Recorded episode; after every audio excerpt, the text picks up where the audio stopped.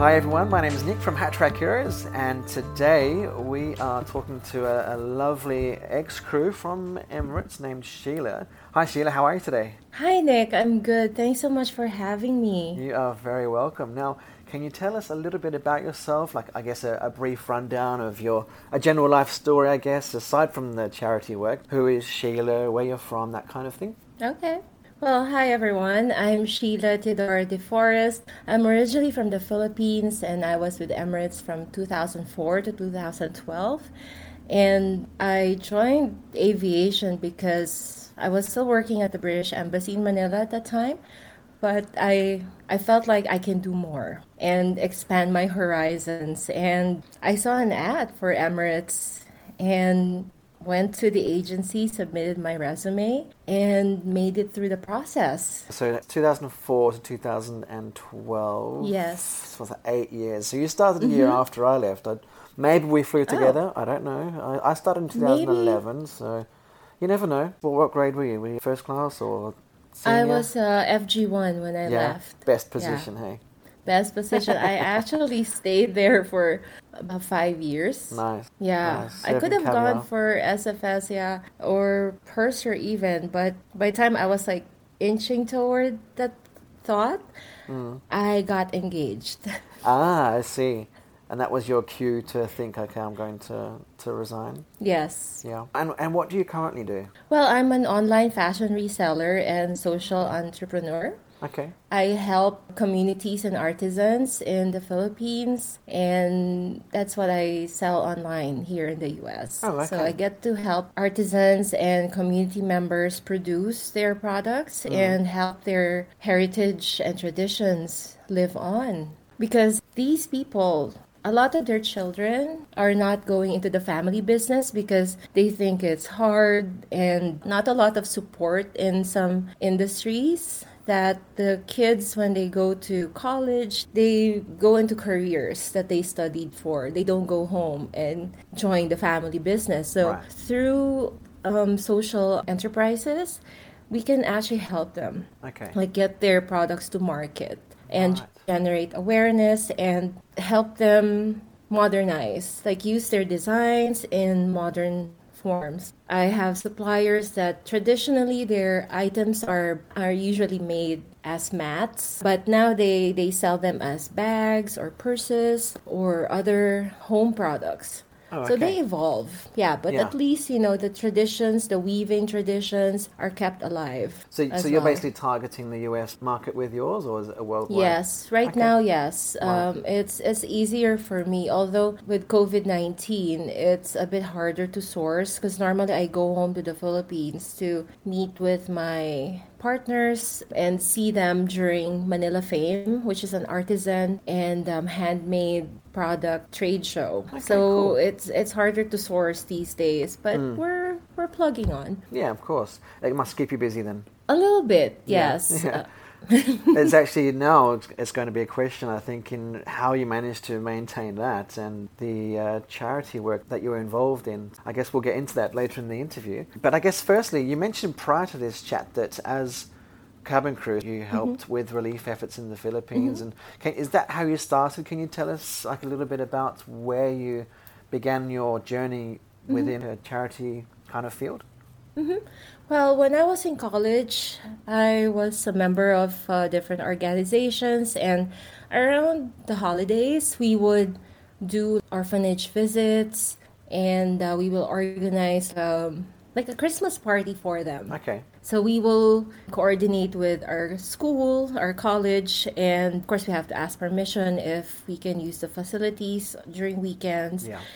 And we would coordinate with an orphanage and Right. work out the details with them. So we would come and pick up the the kids, bring them to the zoo and the park, and then we will bring them to our school for games and a party for them. And yeah, so that's you know that's I guess the beginning of it. Yeah. And then when I joined the British Embassy in Manila, we have partners with different nonprofits and non governmental organizations through the embassy. So we get to work with them. so okay. that's part of my exposure Yeah. with uh, development work. And then when I was in Emirates, of course, one of the reasons why I went to Dubai is because, of course, I will earn more money flying than what I would traditionally earn back home. Yeah. And the Philippines is actually one of the countries that has been experiencing an increase in the climate change effects. Like the storms are getting more frequent and stronger. And when I was in Dubai, there would be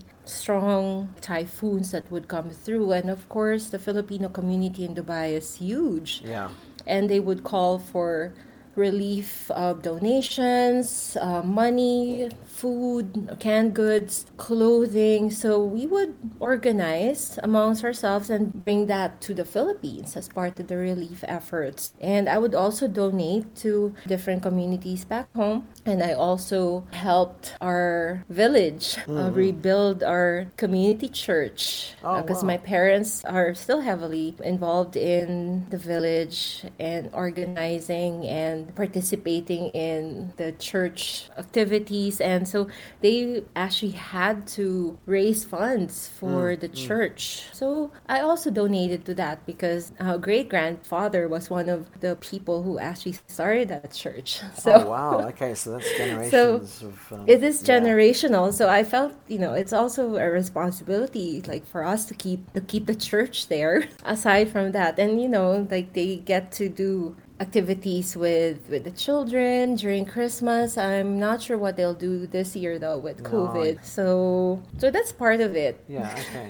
I that's guess. how i got my start Yeah, I guess being close to home for you as well, with Mm-hmm. with it being Philippines, with it being your family, it really gave you that sense of wanting to be be involved and and Mm-hmm. share your, I guess, ability of you know being crew and so forth, being able to go home and and you know having the extra income to Mm-hmm. support in different ways. You know, I guess it's a organic way of embarking on your journey to where you are Mm-hmm. now. It does seem like you have and have had a lot of passion towards this kind of endeavor. Through your time flying, did you find this to be a chance to really explore what you wanted to do? Obviously, you helped her back home in the Philippines, but did this flying opportunity make you think, oh wow, I can actually embark on something bigger? Well, when I was flying, I I was I flew a lot.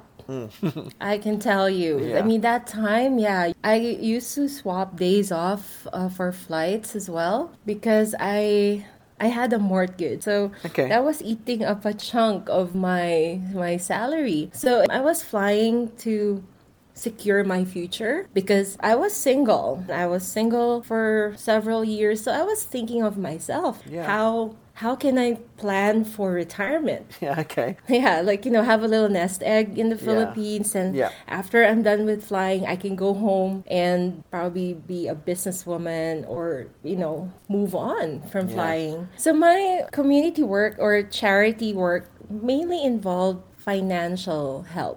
Yeah, I see. Just And directing your money to a certain place. Yes. Yeah, okay. Yes. But still the the desire to help was there. Yeah. But of course I had to prioritize that time my own future. Yeah, of but course. um I guess the guy upstairs had other plans for me. things happen for a reason, and obviously Mm-hmm. where you are now has been, I guess, the culmination of this journey from the flying and moving to the US. Yes. So, I, so Oh basically, your mind wasn't already set on something in particular already at that No. Mm-hmm. point. It sort of came later. Yeah. Okay. So as you say, you moved to Colorado in 2012.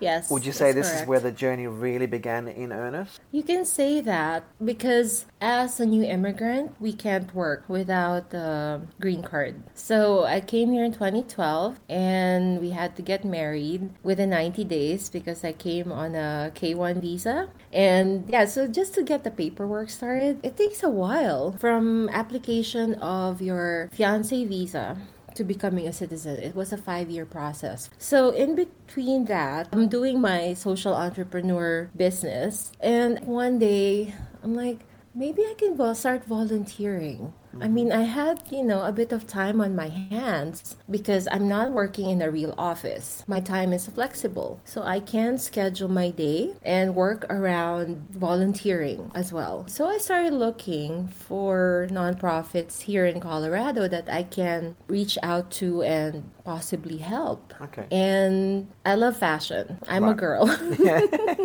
and I'm a model as well. So it's like I'm in that Environment. industry yeah, and environment Yeah. yeah. but i've never been a stylist before but i've worked with a lot of stylists and i'm like maybe this is something i can do Yeah. and i found bella boutique Okay. and they they actually help underprivileged girls Okay. be able to attend formals and prom. I didn't realize that that proms are so expensive here in the US. It can run up to the thousands of dollars Oof. for one night. And I was shocked. How can girls even afford? I mean, of course, there Yeah. are, you know, affluent families or even upper middle class families who can afford to send their kids to prom on, you know, with their own pocket. But not a lot of people can afford to go. Families, I guess, are already paying for the schooling in, in some regard, whether it's for the fees or for uniform or books or, or whatever it Well, might uh, be. And then, yeah, but you know, like in public schools here, they provide free education. But Okay. of course, yeah, but of course there are fees that are involved as well. But Yeah.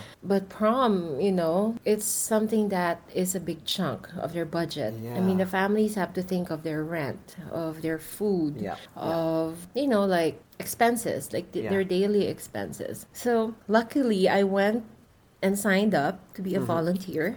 And I think it was probably their last week of prom season. And it was a good way for me to be oriented with their operations because Mm. Okay. they weren't busy that day. They take in appointments because it's like a boutique. yeah.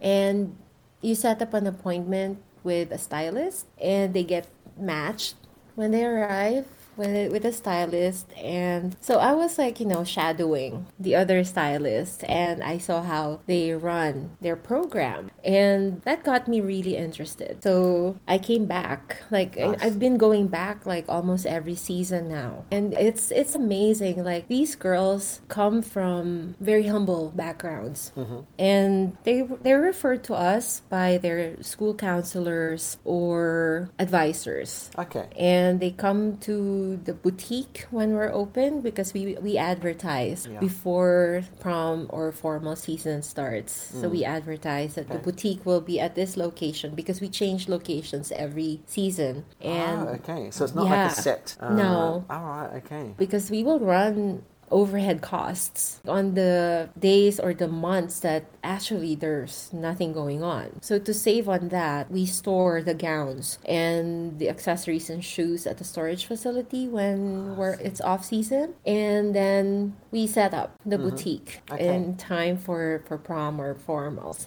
So we advertise that and then even for volunteers, we get the email like we're opening up for this year's or this season's prom or winter formals or whatever formals they're doing. And then they you can actually book an appointment or a schedule. You can book one schedule or you can book several schedules or Right. sign up to be a stylist. So that's what we do. And then we come to the boutique before a shift and it's always a new orientation every time because they change the layout based on the footprint of the space. And yeah, but if you've been a volunteer before, it's a it's a bit easier because you know how the styling part runs. It's just a matter of familiarizing yourself where the gowns are like, you know, cuz we sort them out by sizes and length. Yeah, so you know, it's easier for us to like bring our clients to to show them the gowns or clothes and you know, cuz we dress them from head to toe for Wow. free. So shoes as well and Yes, Jewelry, that um, kind of thing. Jewelry, bags, uh, purses, gowns for free yeah. Wow. uh, from donations from the community. So these dresses are donated from what are they made by a specific uh, different designers that have donated, or where? How does that come about? Well, a lot of the donations are from residents because we advertise that you know people can donate Ah, gowns. see. And yeah. and you know, parents would drop off their kids' gowns from previous proms or Oh, formals. okay. Yeah. And then there also there are some boutiques that actually donate their inventory.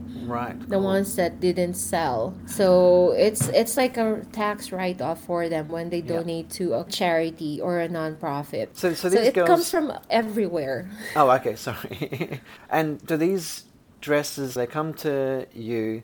Mm-hmm. then they'll be given to a girl for their prom, mm-hmm. and then it's like a, a free rental kind of thing. It'll come back to you afterwards, or these girls keep the dress. Well, it's actually up to them. We give them the whole outfit, Yeah. and some of them actually give it back. Oh, okay. Yeah, so by and choice, yeah. by choice, yeah. But if they want to keep the dress, the, the whole outfit, it's up to them. Okay, and that's nice. yeah, it's it's really nice. And some of them give it back, and some of them actually volunteer as Oh, well. okay, yeah, great, with the boutique, and Yeah. even their parents or the moms volunteer as well because Hmm. they saw the kind of work we do. Yeah. So for them, they're a beneficiary of the nonprofit. They feel like it's something they can do as well. Let's give back, yeah. yeah. So I was going to ask. gi- give back. I I was going to ask where are most of the volunteers from, so I guess you've answered that. But in addition to that, can anyone become involved, or is it more for those with they have some kind of a fashion stylist kind of background like yourself? Well, you know what? We we welcome everyone. You don't have to have a real background in fashion. Some of them, some of our volunteers actually are from different charity organizations as well, and Mm, they're filling up their their requirement for community work. But you don't have to have a background in fashion. It's having the desire to be able to help is Good enough. good enough. Yeah, and okay. of course, you know, even if you have just a little bit of interest in fashion, because of course you have to help the girls Mm. decide and style them. Yeah. And yeah, maybe just a little bit of interest in fashion would be helpful. Yeah. The desire to help for me, I think, is the greatest requirement. Or Yeah, cool. yeah. I'm guessing you don't get many guys in there trying to come and help. Well, you know what? I don't think I've ever met a male stylist. I think I should ask the board. Yeah, yeah. if if we've ever had offers Yeah, for male stylists, or maybe I haven't met anyone Nah. during the shifts I've done, but. Yeah, you know what? There's a light bulb moment there. There you are. Thanks, Nick. No, no problems at all. I'm, I'm full of full of ideas. Now, I guess more of a serious kind of aspect of this Mm-hmm. uh, regarding the girls. Like you said, they they they've come from humble backgrounds, but Mm-hmm. how do they end up in this kind of predicament? I mean, it's not a a bad predicament not being able to afford a dress because I know it's a- it is a big deal. It's expensive and Mm-hmm. so forth. But is there like some kind of pattern in regards to their financial level, or is it like a single parent, or only one of one of the parents Mm-hmm. are working, or that kind of thing? Well, the girls basically, I guess, you know, they come from, from low income families, and some of them are families of color. So they come to us and they're they feel a bit insecure, Okay. especially the probably the first time clients. A bit shy to ask who- for the yeah. the help. Yeah.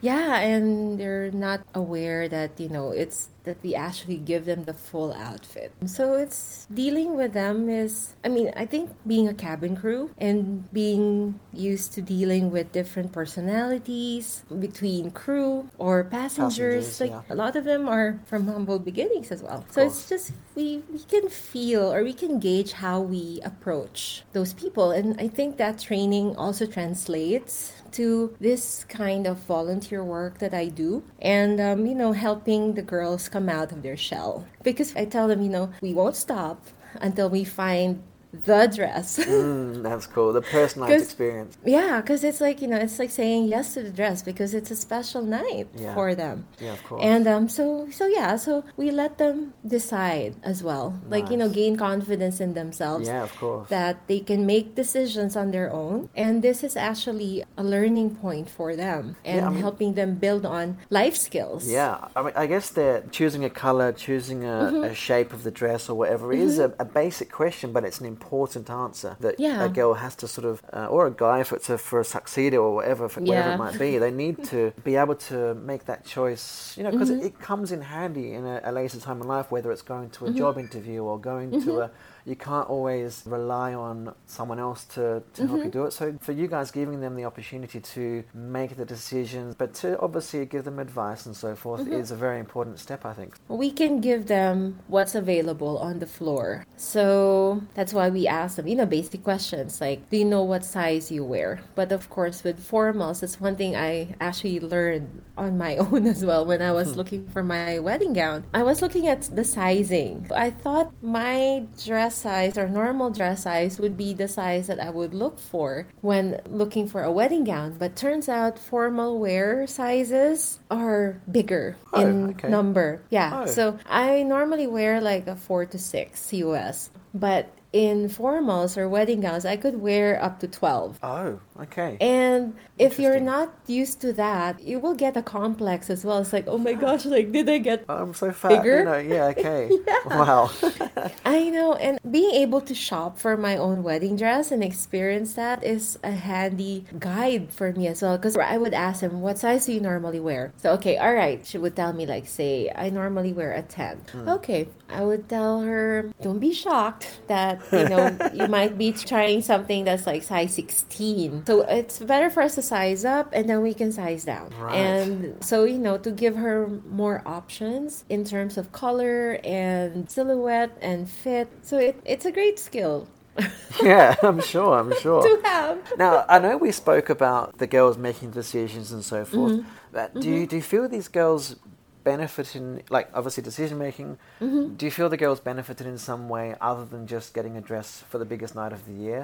I guess in a personality kind of way, Mm-hmm. maybe. I think so. And it also opens their eyes into opportunities for them to also give back to the community. Because I think volunteer work is not just for people who have extra time or extra money. Mm. You don't need to be rich No. to be a philanthropist. No. But even if you have a humble beginning, actually, I think Bella Boutique helps them or they get the idea or that light bulb moment that, you know, I can help and See. give back to people and think bigger. Yeah, okay. Think think outside of themselves as well that you Yeah. know it gives them the confidence Yeah, like I was going to say the confidence would be a very big, Mm-hmm. big thing. As you said, in in the sense of making decisions, but Mm-hmm. I guess seeing themselves in the mirror once they're fully dressed up and so Yeah. forth must be wow. It, it's a wow moment, and Yeah. we actually we don't put the mirrors in the dressing rooms. The Ah. mirrors are outside, like in the public so area. they have to come out. Okay. They have to come out so mom or whoever is with them can see. And even the other people who are with other girls, they can see that this girl is like, you know, basically sashaying in full regalia with the gown, with Yeah. the shoes, and they're like, oh my God. So we asked them from one to 10, how do you feel in this dress? It's not how does she think she looks in this dress, but how she feels in it. And she's like, some of them would say, um, this is like a five. And, and we're like, so we asked them, so why is it a five? Or why did you rate it that way? Because five, six, seven, eight, nine, ten. So we know the next dress that we pull from from the racks, we can take into consideration their opinion. So we can like, you know, we can probably get another cut or silhouette or another color. But you can tell like when they really love the dress. yeah, I'm sure. they light up and they're up, like yeah. they they twirl more and they yeah. they have more like feedback on it their mom or their friend or teacher would ask like so is this the dress it's exciting for us as well and it's humbling I was going to say it must to be be an- able to be part of that process Yeah, the ama- amazing feeling for you being able to see the transformation of, Mm-hmm. of each girl, not just in their the way they look, but in the way they're Mm-hmm. sort of. I, I, guess you can see the thinking process, if you know what I mean. Mm-hmm. Yeah, Oh, each girl is different. Yeah. And um, we actually pivot at for every client that we do Hmm. during our shift because we do have four hour shifts. So we help quite a few girls whenever we come. So Yeah, each client is different. So when we're done with a client, we go back to, you know, like our registration area and they're like, okay, next girl. All right. we start the process all over All over again. We get to know the girl, we Yeah. ask questions and Yeah. interact with them. Just the whole personal approach of everything must Mm-hmm. make you guys feel good, but it, more importantly, make every girl feel extra special. Mm-hmm. Like, yeah, they feel like Yeah. they're a princess or princesses or queens. I'm sure. Yeah, I'm sure. does, does this cover the whole of Denver? So obviously you do. You, you pop up in different locations each year, but Mm-hmm. Yeah. you're, you're welcoming girls from all over the the city. Well, actually, we welcome girls from all over the state. Oh, all over Colorado. and beyond. Yeah, all Oh, over Colorado. No way. And I've had clients who came from Wyoming, which is our border state. Board, okay. Yeah, we we're open. We're open to everyone, that's and amazing. uh, so that's why we ask what school they're from, and we ask them what their their theme is as well. So they come from all over Colorado, and Yeah. Colorado is uh, it's not a small state either. So No. some families would have to drive like maybe an hour and a half. But it's a big deal. Just to get to us. Yeah, for sure. If it's the way they need to go about getting a dress, then hey, it's an important night. Make the most of it. Mm-hmm. Yeah, Really and yeah. we're we're here we're here to help. Is there an option within, if it's Colorado or, or even Mm-hmm. Denver or in, in the States, for high school boys to get tuxedos, perhaps for their big night? With Bella Boutique, actually, we are focused with girls. Right. I'm not sure actually if there is a nonprofit that provides for tuxes or Tuxes, yeah. opening opportunities for male students to come in. Because the thing is, with our own inventory in Bella Boutique, we have a lot. Yeah, I see. We have a lot of gowns on the floor and Okay. even still in storage. So throughout the year, we would do sales. We'll open up the boutique for community members or volunteers to shop. So whatever we raise during that time would go into the nonprofit coffers as a fundraiser. And we also donate some of our gowns to other nonprofits or similar nonprofits because they may not have as many inventory as we have and you know to help them boost their inventory Yeah, And okay, gotcha. so we haven't really explored the tux part but i can probably ask them to maybe like you know provide more opportunities I'll for move to. Colorado and start doing the stylists for, for the guys. It, it seems that working and supporting young girls was something kind of important to you. Well, you, you Mm-hmm. embraced it. Does this carry on to older women as well? Yeah, well, Bella Boutique has a limited season, and I think it was like probably a couple years ago, or maybe more, probably at least three years. So our season for Bella was winding down, and I'm like, I wonder if there are other styling opportunities for me out there. And I googled and found Dress for Success. Hmm. They're a global organization, and they actually have one in Denver. So I looked over their website and I guess it was serendipitous that I checked at that time because they were having a volunteer orientation a few days after Ah, no way. the day I went to their website. And I'm like, okay, so this this looks interesting. And I signed up Okay. and I went to the volunteer orientation and met other ladies who are new as well. So we were in this meeting room and Gloria, she's one of the staff for Dress for Success Denver. She gave us a brief of what they do and they took us around the facility and it's actually a boutique as well. Right. And they just moved to that boutique. It looks like a store. It's set up like a, a store or boutique Yeah. where business attire is on the floor. Right. Because we cater to women who are rejoining the workforce after a life of abuse or they've been incarcerated. So these are women who are disenfranchised Yes. and they come to us through mm-hmm. their counselors and we provide them a full service so they can come and they have mentoring for interviews Oh, wow. and help with your resume and when they do get that interview appointment. They come back to us and we will dress them from head to toe as well for their interview to mm-hmm. prepare them with business attire. And when they get hired they come back and we will provide them about i think six or seven sets Oh, of business attire. Yeah That's amazing. 'Cause I, I guess giving them one set would be a bit pointless. yeah and they need like at least that starter pack Yeah. for them to be able to at least have the basics Yeah. of uh, business attire and then they know as they get paid they can build on yeah, their of wardrobe Yeah, yeah. How did it feel to see these women when they would come in to Dress for Success? Was it a strange feeling, like knowing that you've been quite successful with, with work and so forth? it's humbling Yeah. it's actually humbling because these are women who are also insecure Yeah, I'm sure. financially, socially. So for them, it's a big step for them to be able to go out and have that at least urge to be able to provide again for their families. Yeah. Especially some of them have been incarcerated. So mm. they haven't been, you know, in part of the community for several years, and this is an opportunity for them to go back to the real world. Were you able to offer some kind of worldly advice to them, or, or was it tough as many of the women would be possibly older than you and, and maybe look down on, on you being a younger woman, or intimidation maybe? Well, not really. Well, I'm not that young. Come on. I wish, Nick.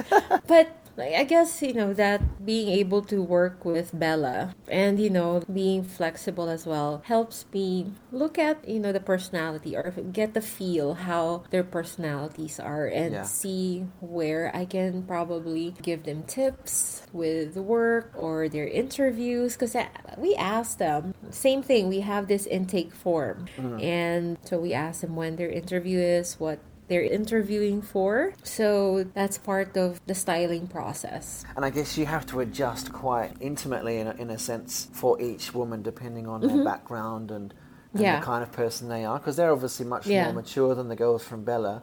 They've had yes, a lifetime definitely. and their personalities yeah. have developed already. So it must and, be quite um, tough. It's different and I'm, I haven't really experienced the looking down part because no. some of the women actually even come are younger than I am. So I'm mm, like a big mm, sister to them. Yeah, but I guess having that experience with Bella makes me more patient as a stylist yeah. because it's different mm. when you're catering to these girls or women. It's for me, it's an amazing experience to be able to help and contribute my experience in fashion in this way. Can you give us some examples of perhaps some success stories for mm-hmm. any of these women that have, you know, maybe mm-hmm. come back and told you their story? Well, not with me personally, but mm.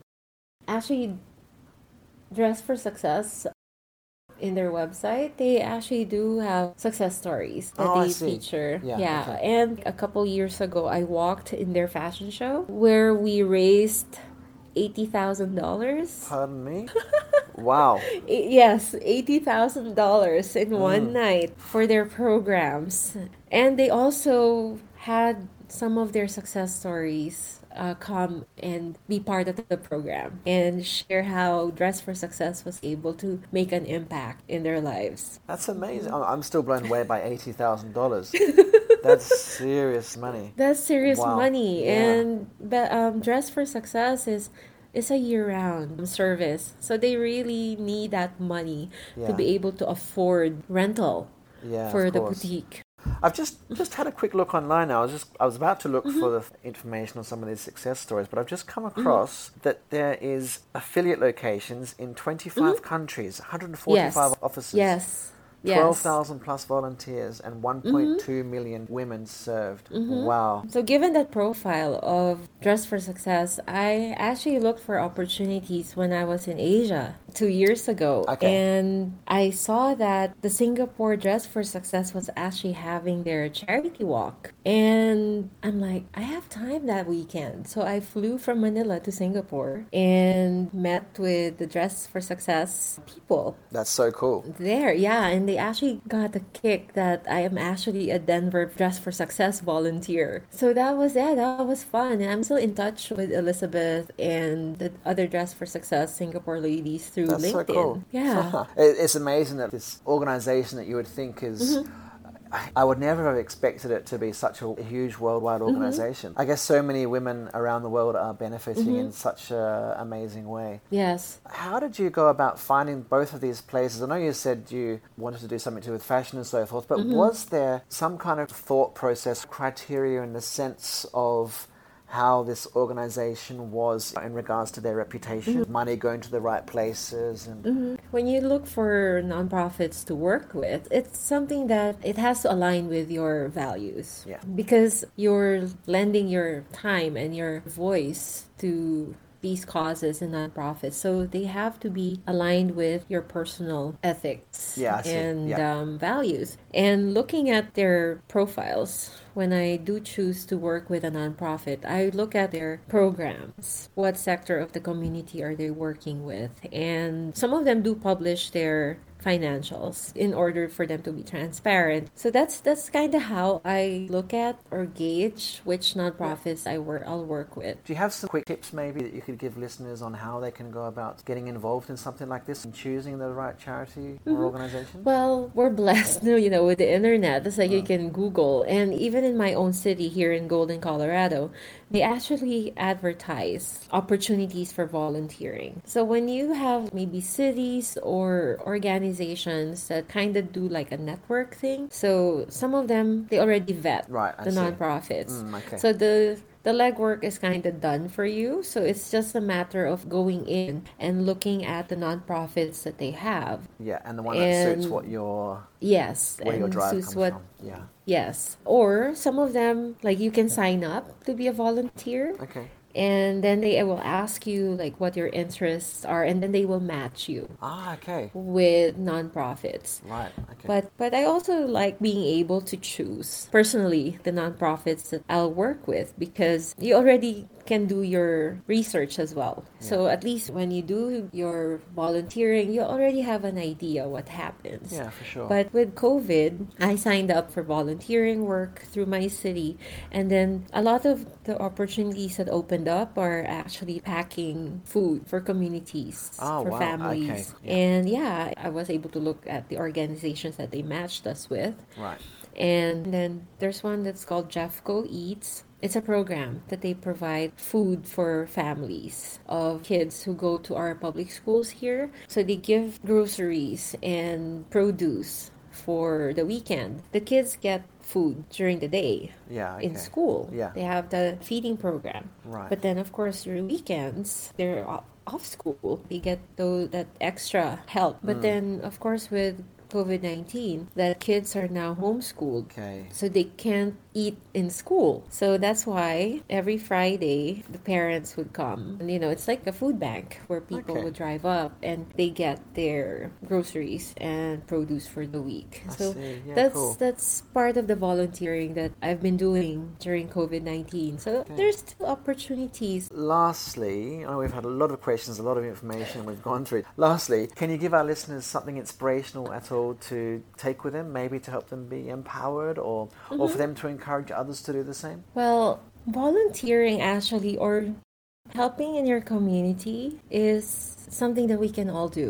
It doesn't matter what age you are or what's your financial situation. I know a lot of people are hurting out there, but you can still set aside the time to be able to help. For me, what I get from volunteering is priceless. I can't put a price tag on it. The joy that I receive from people when we were able to have in person volunteering opportunities, like you see the faces of the people Yeah. you help. And oh my gosh, that's that's really priceless. So for them to be able to reach out to their communities, even in very simple ways. COVID 19 is a challenge, but you can still have that opportunity to be able to help and extend a helping hand to somebody who has less than you do. The helping hand part really is something that we could all do.